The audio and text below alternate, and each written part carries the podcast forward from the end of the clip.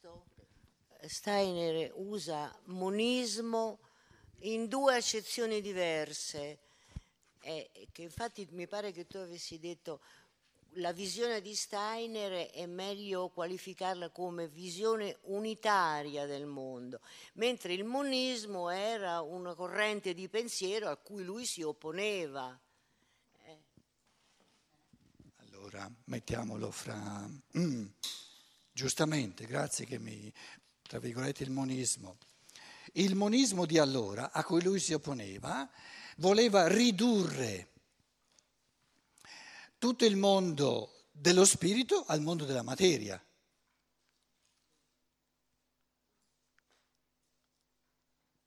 E quindi prendere le leggi, diciamo, in fondo è il monismo che è invalso nelle scienze naturali, c'è soltanto la realtà di natura con le sue leggi. Questo è il monismo, diciamo, moderno, ormai eh, accettato dalla cultura. Invece la visione unitaria del mondo, visione unitaria del mondo,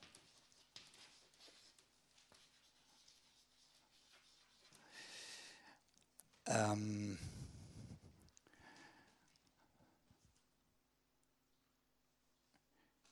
il monismo, tra virgolette, è riduzionista, riduce, riduce. Il mondo della percezione e il mondo del pensare a un mondo solo, riduce due mondi che in partenza sono veramente due mondi, scissi l'un dall'altro, li tratta come se fossero un mondo solo. E dice l'unico mondo che c'è è il mondo della percezione. Quindi il monismo è in fondo quello che noi chiamiamo il materialismo.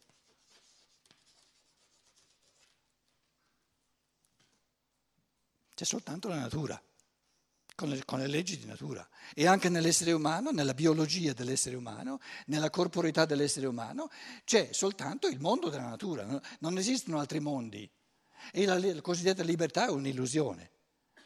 Quindi, quindi, la continuazione di questo monismo di allora, di, di, di Hegel, non Hegel, Hegel, eccetera, è il materialismo delle scienze naturali di oggi dato per scontato. Invece, la visione unitaria del mondo dice, in partenza, il processo di conoscenza parte dalla scissione di, tra, tra, tra percezione e concetto e questa scissione che crea due mondi viene operata realmente dall'uomo, quindi l'uomo che si pone di fronte al mondo scinde realmente il mondo in percezione e in concetto per darsi la possibilità di ricreare l'unità tra percezione e concetto nel pensare. Quindi ciò che nel monismo e nel materialismo è un, un, un fenomeno di riduzione, nel monismo è un, è un, fenomeno di riunificazione di ciò che si presenta come, come spaccato. Il, il, nella percezione il mondo si presenta spaccato in due, dualistico, e il monismo di cui parla, la visione unitaria del mondo, è la capacità dell'essere umano nel pensiero, nel processo conoscitivo, di rifare l'unità di spirito e materia, di percezione e concetto, che inizialmente l'essere umano stesso spacca in due. Quindi l'essere umano è quell'essere che spacca in due un mondo originariamente unitario e lo, lo, lo, lo coglie da due lati opposti, dalla percezione e dal concetto, e nel pensare, nel conoscere, riunisce, riunifica ogni percezione col suo concetto e ne fa di nuovo un'unità. Quindi l'essere umano è quell'essere nel quale il mondo si spacca in due realmente quando l'uomo percepisce ed è, il, ed è l'essere umano tramite il quale il mondo ritrova, ricostruisce la sua unità quando l'essere umano pensa.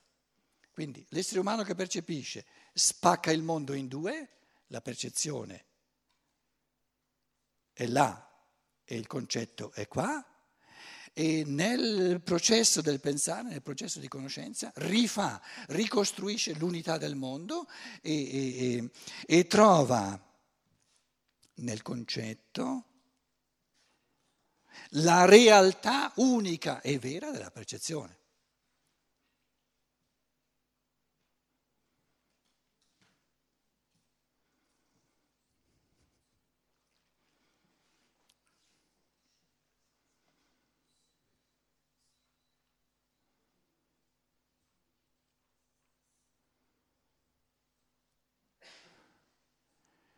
Tutto ciò che è percepibile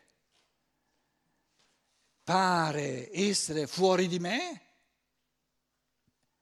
e sorgono due mondi, io e il mondo esterno, ma pare soltanto, perché quando ne creo il concetto, il mondo, tutto il mondo percepibile diventa parte di me stesso, fa parte di me stesso come, come pensatore, come, come spirito che pensa e ricreo l'unità che io stesso ho spaccato in due, il mondo che io stesso ho spaccato in due.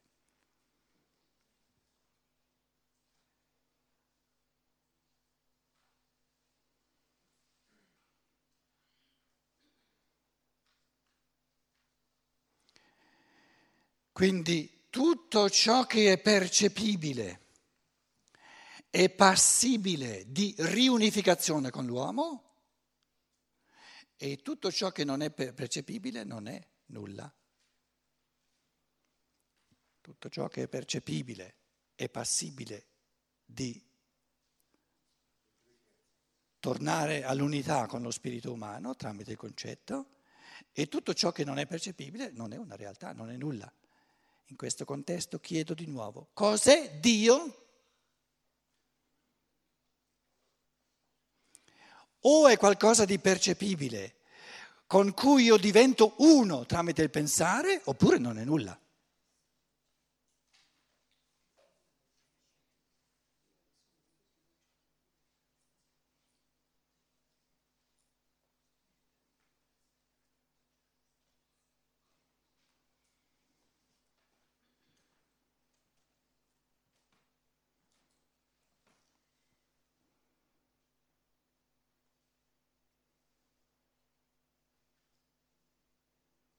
Cos'è la natura?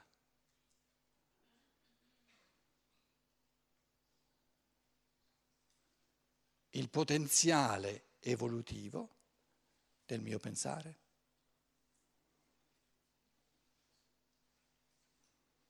La natura è tutto ciò che io posso diventare, io stesso diventare, in quanto spirito pensante, liberamente diventare.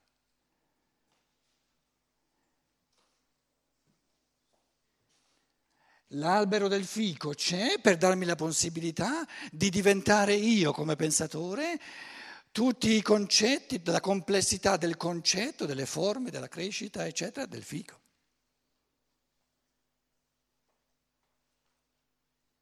Quindi il senso di tutte le cose sono cammini possibili di pensiero offerti alla libertà dell'uomo.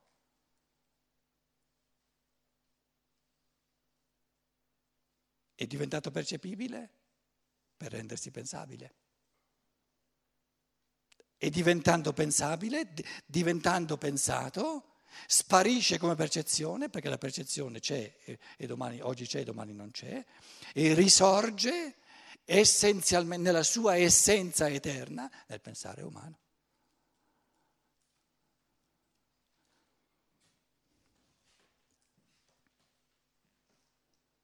Gli scolastici dicevano gli universali.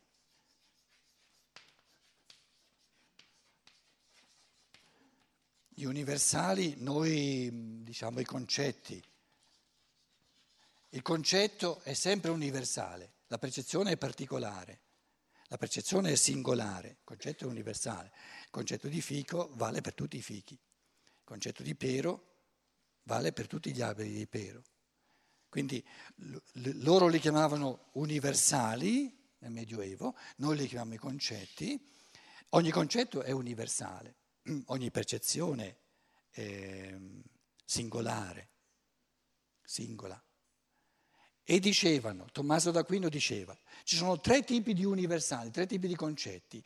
I concetti prima delle cose, universalia ante res, i concetti nelle cose, universalia in rebus, e i concetti dopo le cose, universalia post res, universalia, universalia, in latino universalia, primo ante res, secondo in rebus,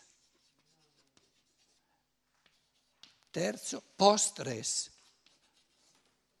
Allora il pero, il concetto di pero, concetto di pero, ante res è prima del pero percepibile, perché nessun, nessun albero di pero può sorgere senza che ci sia il concetto che lo crea.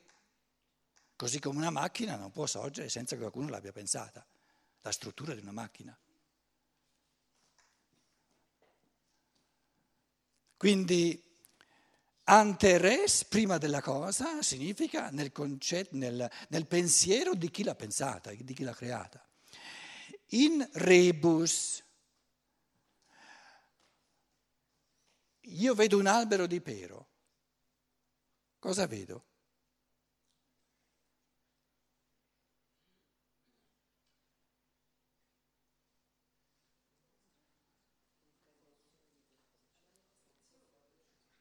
Cosa vedo? Foglie e rami. Vedo un pero.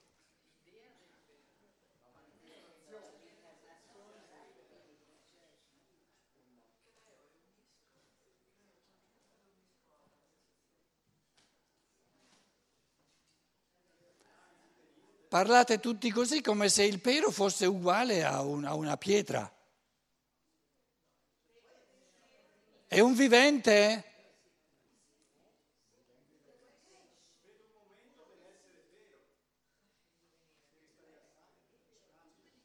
Cos'è l'essere pero?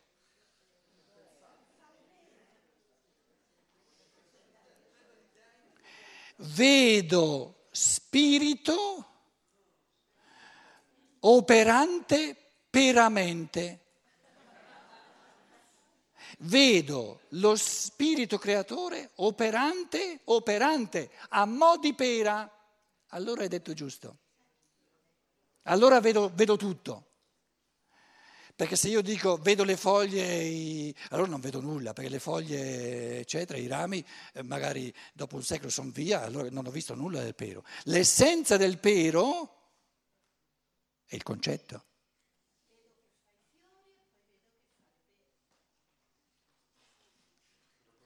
E chi lo fa? Chi fa tutto questo? E questa è la domanda che stiamo facendo, vedi? Chi, chi fa tutto questo?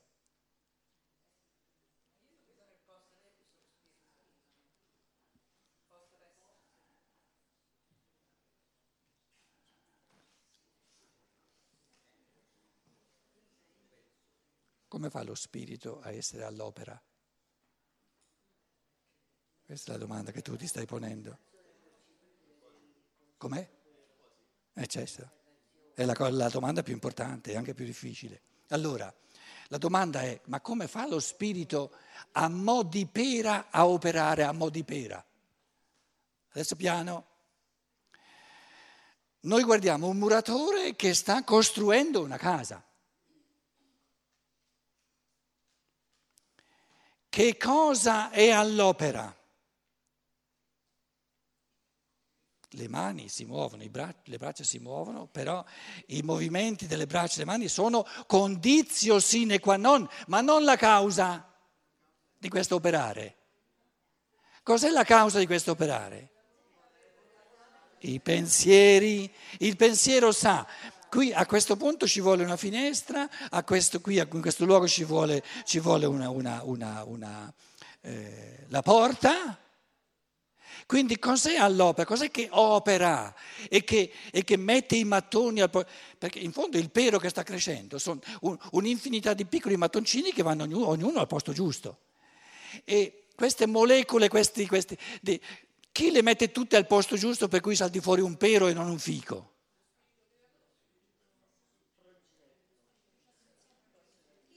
Lo spirito che lavora, che opera a mo' di pero. Lì nel muratore è lo spirito che opera a mo', quindi con, con, la, con la struttura interiore di una casa che sta facendo tutti i tentativi nel nostro, diciamo, ehm, nel nostro, modo materialistico di vivere di riconquistarci il concetto dello spirito. È importantissimo, se no, se no noi proprio come dire, sopravvediamo, sorvoliamo e ignoriamo la realtà più importante. La realtà più importante in tutte le cose è lo spirito creatore.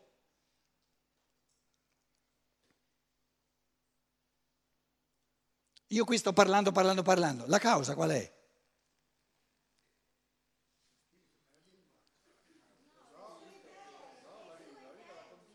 La lingua, la condizione sine qua non. Quindi è l'io di Archiati, lo spirito di Archiati. Voglio dire, con questo no, ci, ci mettiamo in condizioni di dire lo spirito è l'unica realtà che veramente è realtà. Tutto il resto è realtà soltanto nella misura in cui viene recepito nello spirito. Quindi la realtà del mondo è lo spirito creatore, un'altra realtà non c'è.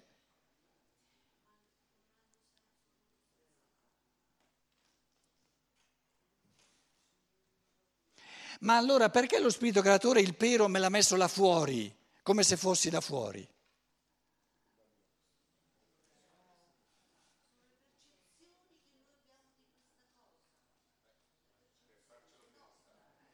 ha creato l'inganno per darci la possibilità bellissima di disingannarci. Quindi la percezione è l'inganno che ci inganna perché, perché, fa come se il mondo fosse scisso in due, in due mondi, io e il mondo là fuori. E il pensare supera questo inganno e ricrea l'unità.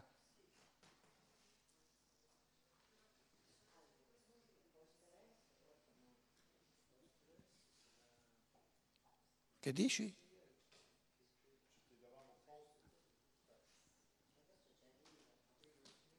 Allora, Anteres nella mente del creatore del pero. Il pero sia e il pero fu. Però prima deve dire il pero sia. Quando dice il pero sia, cosa, cosa esiste? Il pero come struttura pensata. La casa sia ma- questa macchina sia il creatore di una macchina. Cosa c'è all'inizio quando non c'è ancora nulla di materiale? Il pensiero di questa macchina, la struttura, è un pensiero complesso. Creare una macchina è una cosa complessa, però c'è tutta, altrimenti non salta fuori la macchina reale, esterna. C'è tutta nel, nel macchinista, nel creatore della macchina, nel suo pensiero. Quindi anteres in colui che le crea, in rebus e questo è l'esercizio che abbiamo fatto, che lo spirito, se non ci fosse lo spirito strutturato a mo' di pero, che è all'opera dentro al pero, il pero sarebbe subito una farragine di, di polvere cosmica, un, un, un, un, mucchio di frantumi di, di, di, ecco, di atomi di polvere e gli universali post-stress nella mente dell'essere umano. Dopo le cose, dopo la percezione. In rebus nella percezione, nel pero che vedo là fuori, e siccome io capisco, in chiave di pensiero, che la realtà del pero è il concetto all'opera nel pero, cosa difficile per l'uomo materialista d'oggi, allora questo concetto lo afferro e lo vivo come un frammento del mio spirito, perché un concetto o lo concepisco, concetto è da concepire, oppure non c'è in me. E dico, colui che ha creato il pero si è fatto una pensata, prima di tutto bella, perché funziona, e poi di enorme complessità. Perché cosa ci vuole per far saltare fuori un pero come si deve? Un sacco di cose, un sacco di cose. Il, il concetto di pero è complesso. Così come ogni tipo di pianta, ogni tipo di... poi l'animale addirittura ancora più complesso, l'umano ancora più complesso. Però per essere diventato percepibile deve essere stato pensato prima.